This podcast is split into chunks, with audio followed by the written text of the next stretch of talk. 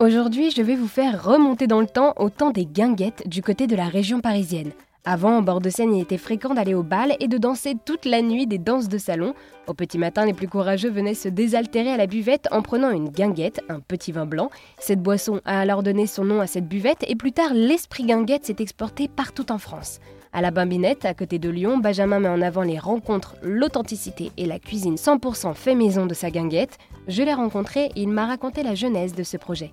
Alors, la Bambinette, euh, j'ai toujours voulu ouvrir le restaurant des copains. Avec la disparition de ma grand-mère, les choses sont accélérées parce que c'était un peu pour lui rendre hommage, d'où vient d'ailleurs le nom La Bambinette. En fait, je m'appelle Benjamin et dans le sud, ma mère et ma grand-mère, surtout ma grand-mère, m'appelaient le Bimbin. Le Bimbin, dans le sud ou chez les Pieds Noirs, ce sont les, les enfants qui font des petites bêtises. Et ma grand-mère qui travaillait à la DAS disait souvent un enfant qui fait pas de bêtises, c'est pas un enfant heureux.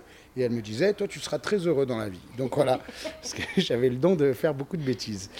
Et pareil, quand je lui demandais ce qu'on avait à manger, comme ma mère, elle me disait, on mange ce qu'il y a dans son assiette, mais t'inquiète pas, tout est bon, parce que tout est fait maison. Donc pour reprendre le thème du restaurant, au mieux d'écrire la guinguette de Bimbin, c'est devenu la Bimbinette, en hommage au petit nom de ma grand-mère et de ma mère. Et tout est bon parce que tout est fait maison, donc c'est le thème du restaurant. Ben voilà, on a pris partie intégrante de faire tout maison. Donc ça soit aussi bien nos tartares coupés au couteau, que nos pains burgers qui sont faits maison, que nos frites, que notre maillot, que notre ketchup, que pour les desserts aussi, notre fond de tarte, euh, nos chocolats, nos chantilly, notre caramel beurre salé, tout est fait intégralement maison. Et donc oui, à la Bambinette, donc c'est une cuisine familiale et conviviale où tout est fait maison avec des portions euh, généreuses. Ce sont des aliments locaux et régionaux. Pourquoi pour vous, il était important, voire nécessaire, de proposer cette cuisine 100% fait maison? Ah bah ça, ça vient pareil, du pas de la grand-mère, mais cette fois du grand-père. Mon grand-père, je faisais le potager avec lui. Quand on travaille donc sur le principe du locavore, donc consommer local, ça lié à la permaculture. Mais mon grand-père, il avait passé la permaculture, il appelait ça le potager.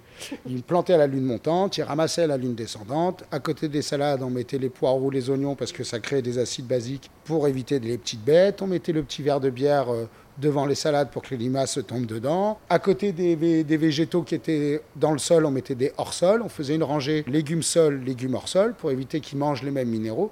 Voilà, des choses basiques, ce qu'on appelle, les, on appelle les traditions des anciens. Mais voilà. Et mon grand-père m'a inculpé tout ça. Ma mère aussi était très attachée euh, à son jardin. Donc on a fait beaucoup, beaucoup de jardins. Donc euh, c'était un calvaire parce que quand on était minot, on n'aimait pas trop ça.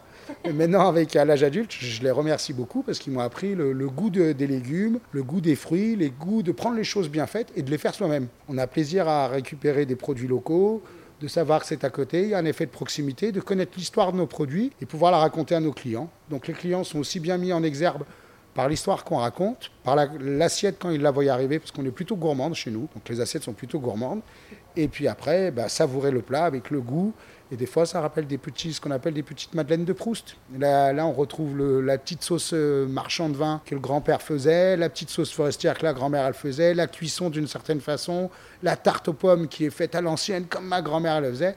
Et quand, quand, on fait ce compliment-là, on, dirait le, le, plat de chez ma grand-mère ou le plat de chez ma mère ça me rappelle ce que faisait ma, tante, etc., la petite Madeleine de Proust, c'est exactement ça qu'on recherche. Voilà, passer un moment de convivialité à travers des produits simples, maximum locaux, parce qu'il n'y a pas besoin d'aller très très loin. La région Rhône-Alpes est une magnifique région, aussi bien au niveau des fromages que des charcuteries, que des crudités. Et donc euh, sur notre site internet, on met avec qui tous nos partenaires avec qui on travaille.